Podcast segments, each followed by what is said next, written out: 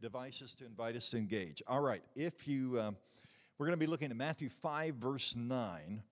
Lord, we ask for your help and that your spirit would speak to our hearts.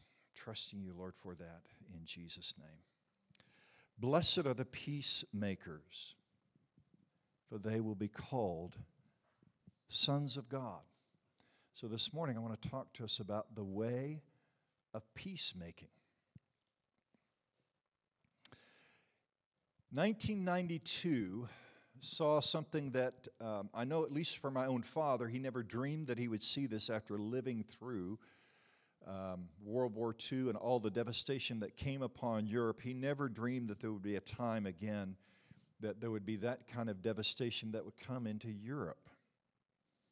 But after the fall of the Soviet Republic, the, the United Soviet Union, um, there were several states that uh, you know spun off. There were no longer puppet states of the USSR. One of those being Yugoslavia, and Yugoslavia they experienced an incredible civil war, um, and this civil war that that broke out almost simultaneously when they began to, when they spun off in Yugoslavia, and that civil war was between Bosnian Serbs and Croats. And what was so tragic about it was that it was largely expressed through religious lines of Orthodoxy, Catholicism, and Muslims or Islam. And the, the very epicenter that kind of became a, a visual touch point for the world was the city of Sarajevo, surrounded by mountains, but over that period of about four years, they underwent two different times that they were literally under a siege. So, for in total, almost four years, surrounded and cut off from the rest of the world by snipers, tanks, mortar fire. It was horrific. People, men, women, boys, and girls trying to go about their life in the midst of a civil war being literally picked off. So, of the over 250, 60,000 who lost their lives, over a million homes that were lost during that war, uh, some somewhere in the neighborhood of 11,000 just in the city of Sarajevo, where they would they, they took the soccer pitch that was uh, the soccer field that was used for the Olympics just a few years earlier became a graveyard and remains that to this day of thousands of headstones of men, women, boys, and girls who were lost needlessly in the midst of this conflict. Um, I shouldn't even call it a conflict, it was just a horrific war. May the 26th, 1992, 4 p.m. There was a line of people outside of one of the only bread stores that was open in Sarajevo. They were queued up for bread. And it was on that day that a mortar shell fell and hit and killed 22 people standing in line for bread. Now, there were a lot of horrible stories, but this story caught the attention of the world due mostly because of the courageous response of one man. And so I want to play a cue from the BBC. If you've got that picture, if you wouldn't go ahead and flip that up, we're going to run about two minutes of that, okay? Let's go ahead and play that if you would.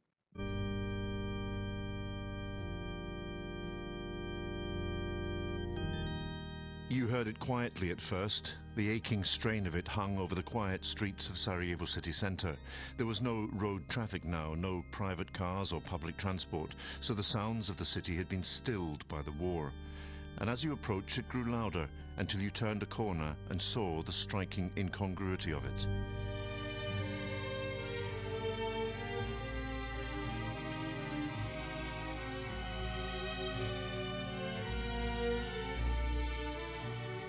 Vedran Smailovic, lead cellist in the Sarajevo Philharmonic Orchestra, sat in white tie and silk-fronted black tail coat in a plastic chair in a bombed and rubble-strewn pedestrian street. The previous day, 22 people queuing for bread had been killed there by a single mortar grenade that had dropped without warning from an empty blue sky, fired from the mountains that enclosed the city on all sides.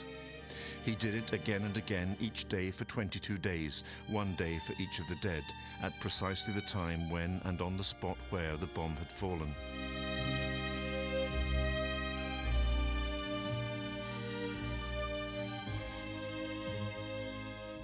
The moment was instantly iconic. Albinoni's Adagio in G minor rose above the city, punctuated by the crump of mortar fire and the rolling bass notes of distant machine guns.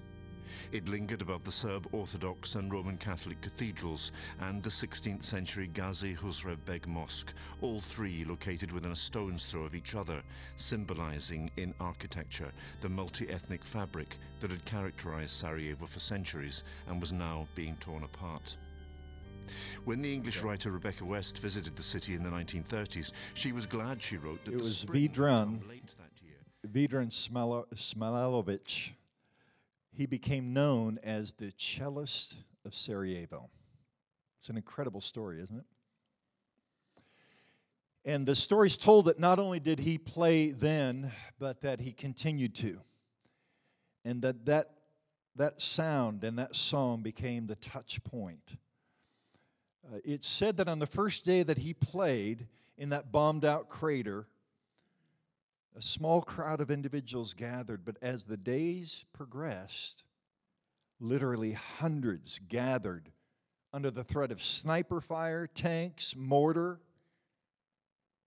as a proclamation of peace in the face of the hell of war. And some people give as much credit to the cellist of Sarajevo for raising another sound above the sound of snipers and tanks in the city of Sarajevo, that that sound did as much to bring eventual peace as Richard Holbrooke or the UN had done in the signing of the Dayton Peace- Peace Accords. Blessed are the peacemakers. We live in a world that is defined uh, by geopolitics, economic forces, armies, and, and what comes with that is this clear message. It's one that I grew up with. It just it's in the tea that we drink or the coffee, whatever your version is, okay? The point is, it's, it's just down into our bones. That peace comes through strength. And that feels true if we see peace as the absence of conflict. And that is what was drilled into my head as a kid growing up in the shadow of the Cold War. With parents who'd lived through the horrors of war. They said, Oh, you have no idea. You live in a land of peace. But then we find a story like the cellist of, of Sarajevo with no manipulation, no control, no force, and he makes space for peace that's absent of control or force and that transcends the power of the sword. Peace that doesn't come at the cost of his neighbor. And, and our imagination is awakened. Maybe, maybe there's another way.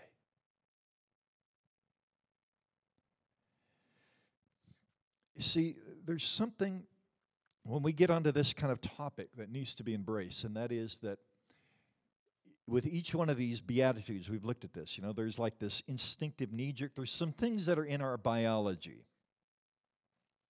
The, the, the, the scripture describes it as uh, our flesh.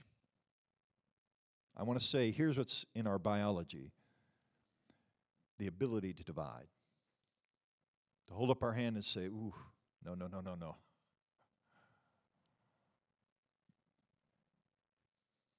I mean, what's, what's, what's with the school rivalries? How does that come about? Oh, it's all in fun. And yet, when my daughter is being interviewed for her position at a university here in Fort Wayne, and they turned and asked her, and they said, Can you give up your loyalty to the school that you just went to? And she smiled and said, I think so. But she said, Inside of me, I went, No way!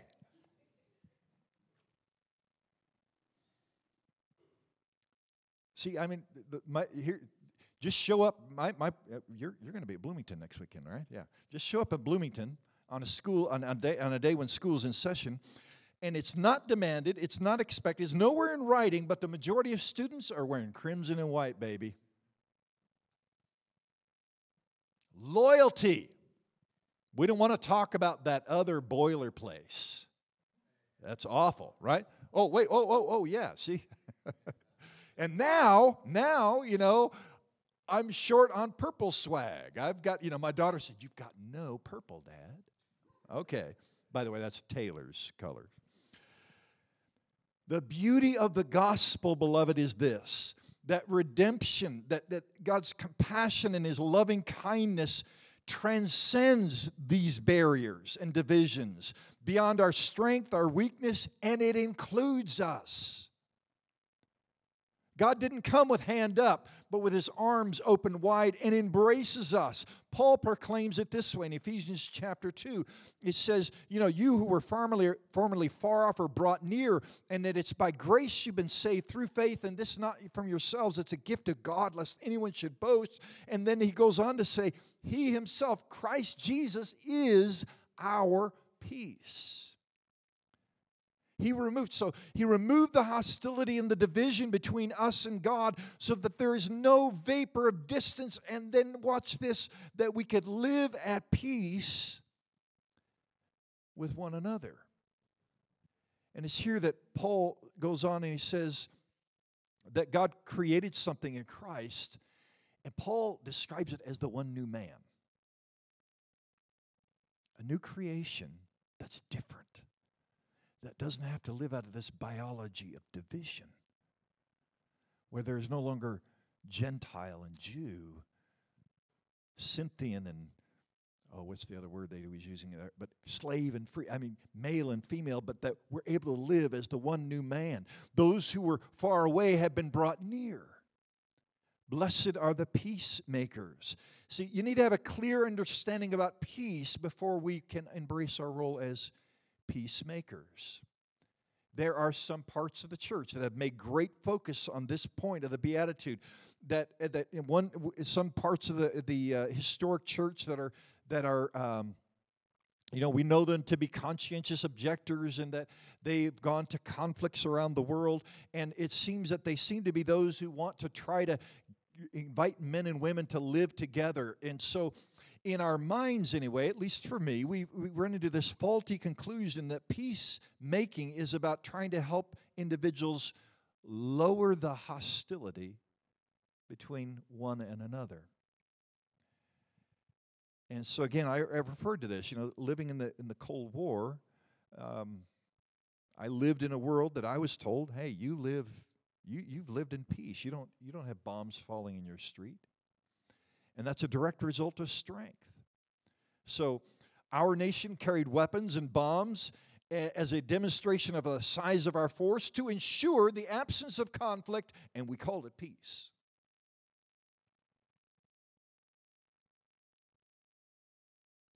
And how does that translate into real life? Well, the most powerful dictate what peace will look like. That worked for me. But here's the ugly underbelly. We had in the at the same time in a place in a in a nation that I was told we had peace. We have things that now are historic facts that are being uncovered. Things like redlining in urban cities that are all based in division. Is that peace? See, the actual biblical word for peace is the removal of hostility. So, peace begins when we choose the way of peacemaking, which means, as a follower of Jesus, peace is revealed in my life when I no longer see the stranger or my neighbor as my enemy. As Christians, this is something that we need to like really pause on for a moment a lot of a lot of politics. I grew up in the, in the in the shadow of Christian politics in which we othered individuals many times, those people who have that agenda.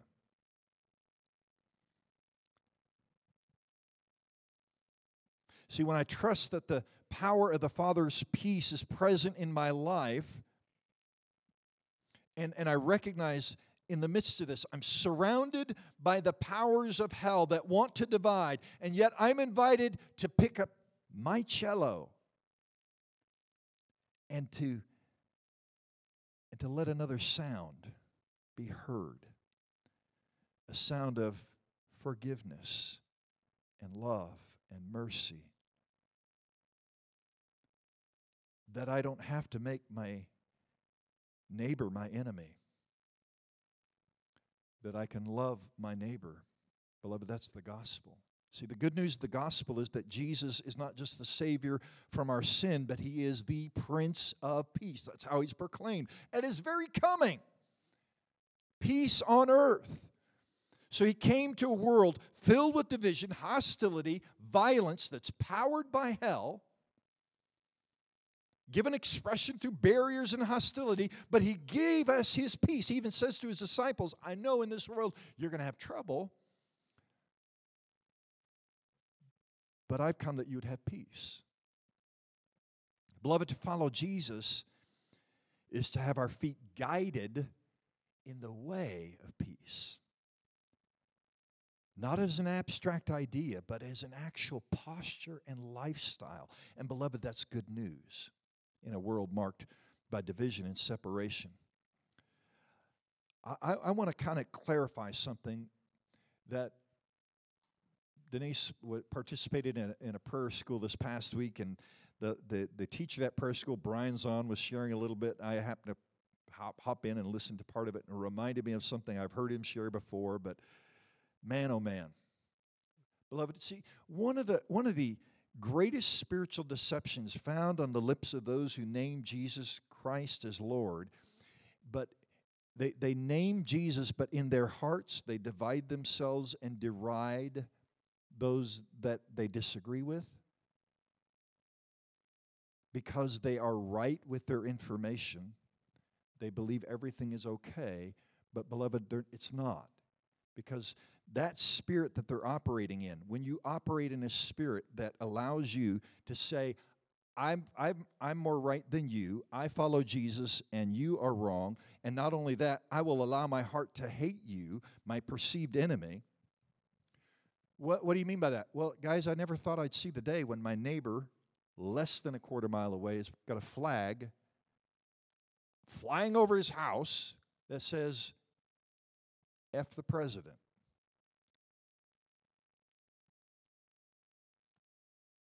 I, I, am not the only person that's seen those kind of flags, right? Or, or, or, or seemingly a little bit more clever, the chants, let's go, Brandon, but being chanted in churches. Now, guys, before you uh, think I'm trying to point one direction or another, the point is that spirit manifests no matter if the target has an elephant or a donkey. The point is when we when we operate in that kind of spirit, it is not the spirit of Jesus, it is the spirit of hell. It is the spirit of Satan. To say, watch, oh, wait a second, how, how can you say that? Well, guys, go I invite you.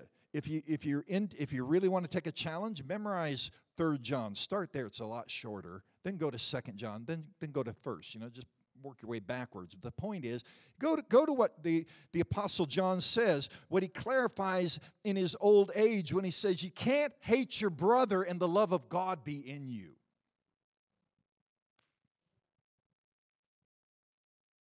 That's not the spirit of Jesus. Truth void of love, beloved. Truth for the sake of being right or opposed to the other person can quickly and easily devolve into the spirit of hell, the spirit of the evil one. So here's why this is challenging. Again, we have to get honest about the fact that division is actually in my biology, it's in my flesh. Doesn't matter who you are. I have had the privilege of being able to travel in different places. and some of them, some places I've gone to where I've walked into a little village and I was the first pale dude that walked in. I, am pretty sure that those little kids had ever seen. Because man, was I a spectacle. Not only was I tall, but I was very pale. And they're gathering and they're chattering and they're giggling, and finally they get enough courage to run up and put their hand on my skin and run away. And as I smile, another one comes up and touches my, I used to have longer hair, okay? Touch my very weird straight hair. Try to run their fingers through it. Weird.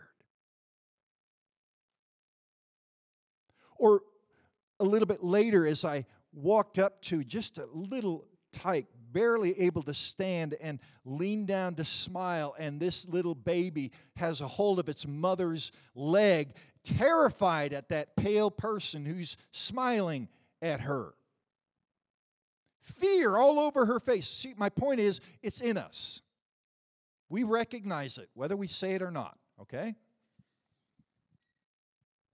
They look different the, reason this that we need discernment is we need to under, discern this. Watch.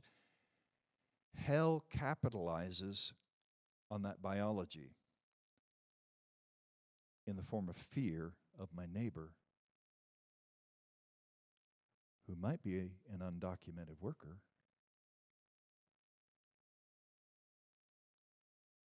Or a refugee, or, you know, in the case of my dad, I mean, real historical. I mean, there's real historical pain in his life. You say then you, you all you had to say was Germany, and he'd flinch. So we got to recognize this thing is in us. Blessed are the peacemakers, more than deal makers who call for a ceasefire and, and agreeing not to, you know, agreeing to disagree and get along. There are dynamic leaders that can do that. You know, they can get a whole bunch of people and manage people, get them all focused in the same room, get that deal, get that really dynamic dude out of the room, and watch what happens. You, uh, I've seen this happen in more than one circumstance, especially in church leadership. Oh, yeah, we can trust that guy. We don't trust each other. What's going on there? What's going on is we haven't dealt with what's in the underbelly right here in us. So, you know, again, it, I, I've kind of made this point a little bit, but if I could point back to a couple of years ago, 2020, the summer of 2020, you talk about an expose in the land of the free and the brave.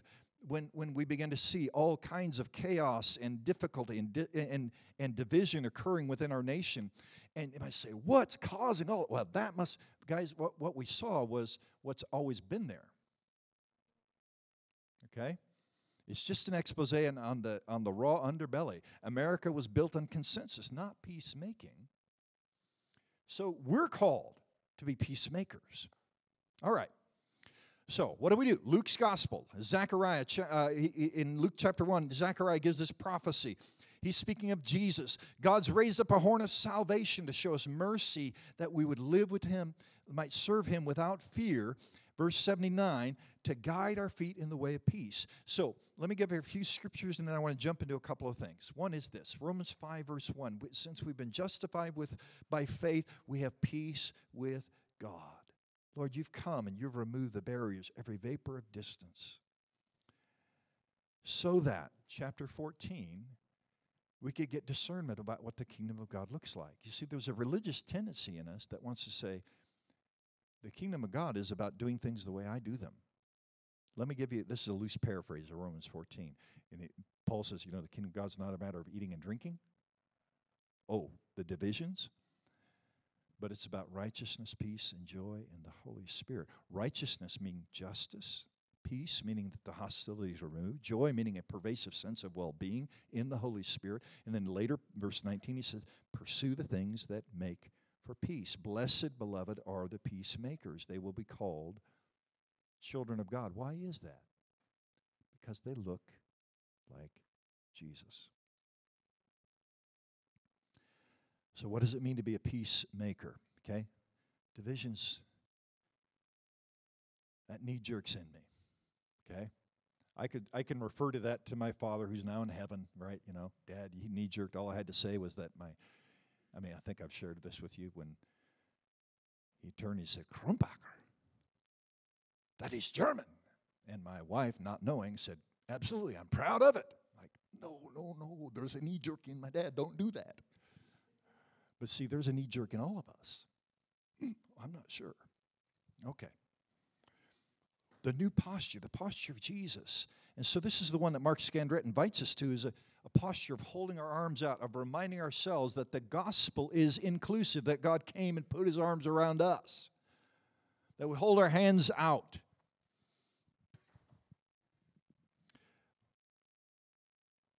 What does it mean to be a peacemaker? A couple of things I want to submit. One is this. Again, I, and I, let me just say this. There's lot to be taught on this, and this is not exhaustive, but a few thoughts that are, have, were brewing in me this week. One is, I need to be a person who's at peace. Um, you know, the church fathers wisely have taught us, uh, taught the idea of confession. And where did I put that? Where did I put my confessions? I don't know. I'll find them. Um, there it is. All right.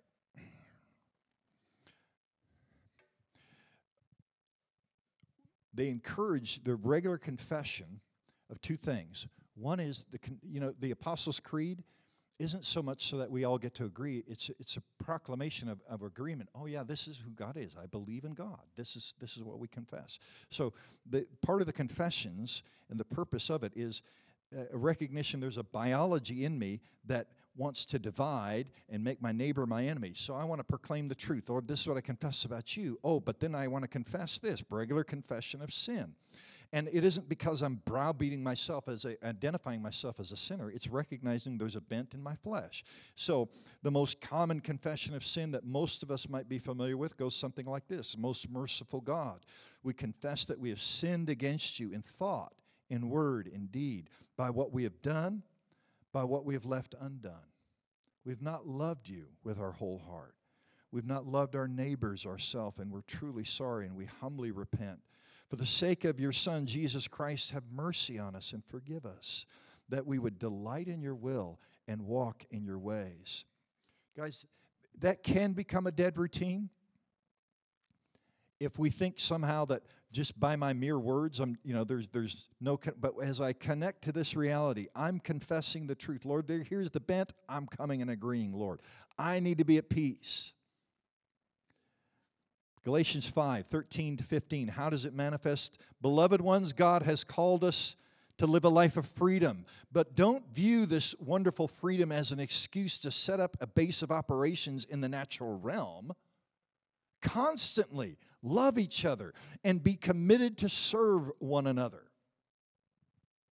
Love and serve for as the law can be summarized in one grand statement, demonstrate love to your neighbor even as you care for and love yourself. But if you continue to criticize and come against each other over minor issues, you're acting like wild beasts trying to destroy each other. Beloved, a peacemaker is not a good negotiator. A peacemaker is a person who's received the peace of Christ and is living repentance that looks like being formed by the love of Jesus daily. Lord, I want to be formed by your love today. I want to be informed. Saint St- uh, Seraphim of Sarov said, Acquire the spirit of peace, and thousands around you will be saved. What does it mean to be a peacemaker? It means that we, we're, we're at peace. Number two, it, it also means that we hear the words of the Apostle Paul, Romans 12, verse 18, as it depends on you, be at peace with all men. I, have referred to this idea of othering. Mark Scandrette gives this challenge and suggestion that we go, th- how about if we go like one day without labels? Just try it. Um, as a part of Denise's prayer school, I heard this story, and it's just so so good. Um, I've heard it before, but it's from a, an old rabbi who once asked his students, "How do we know when the night has ended and the day has begun?" And immediately his students thought that they grasped the importance of the question because there are, after all, prayers that need to be recited and rituals performed only at night. And there are prayers and rituals only belonging to the day. So it's really important to know when the night has ended and the day has begun. So, one of the brightest students offered this answer. When I, I look at the fields and I can distinguish between the field of my field and my neighbor's field, that's when the night has ended and the day has begun. A second student offered another answer. When I look from the fields and I can see a house and I can tell it's my house and not the house of my neighbor, then I know the night is ended and the day has begun. A third student offered this answer When I can distinguish the animals in the yard, I can tell a cow from a horse. That's when the night is ended. And the rabbi shook his head and said, No, you don't understand. You only know how to divide.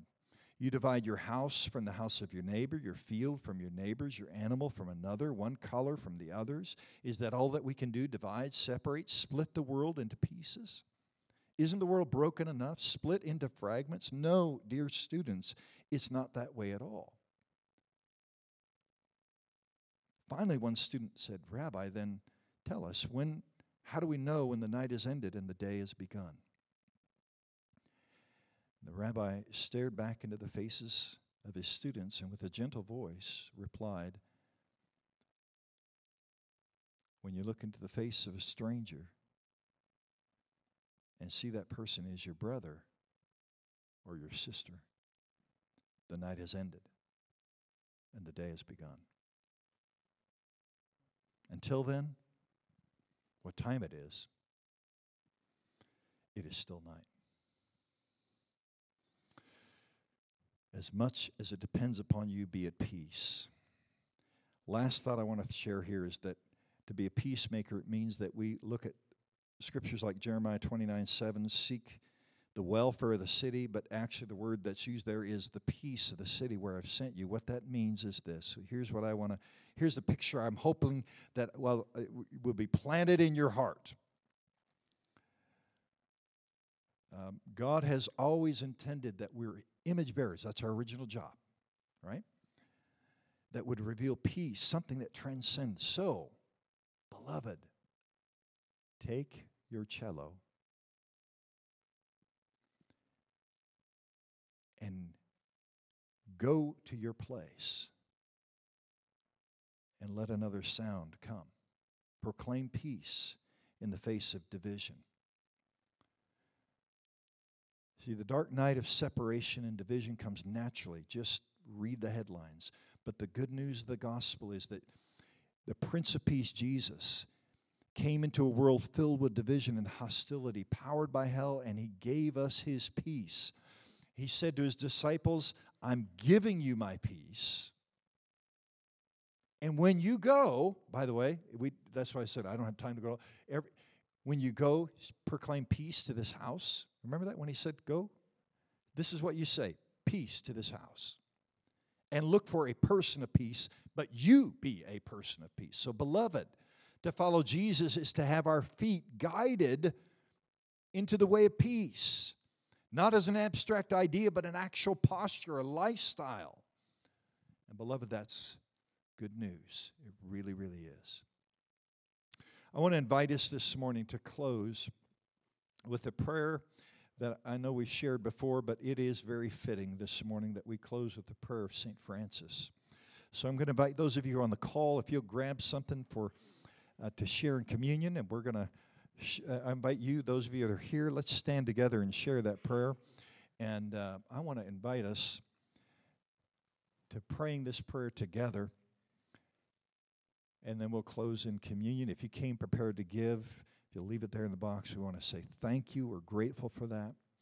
But let's pray this prayer together. Lord, make me an instrument of your peace. Where there is hatred, let me sow love. Where there is injury, pardon. Where there is doubt, faith. Where there is despair, hope. Where there is darkness, light where there is sadness, joy. O divine Master, grant that I may not so much seek to be consoled as to console, to be understood as to understand, to be loved as to love. For it is in the giving that we receive, it is in the pardoning that we are pardoned, and it is in the dying that we are born to eternal life. Through Amen. Through Jesus Christ our Lord. Amen.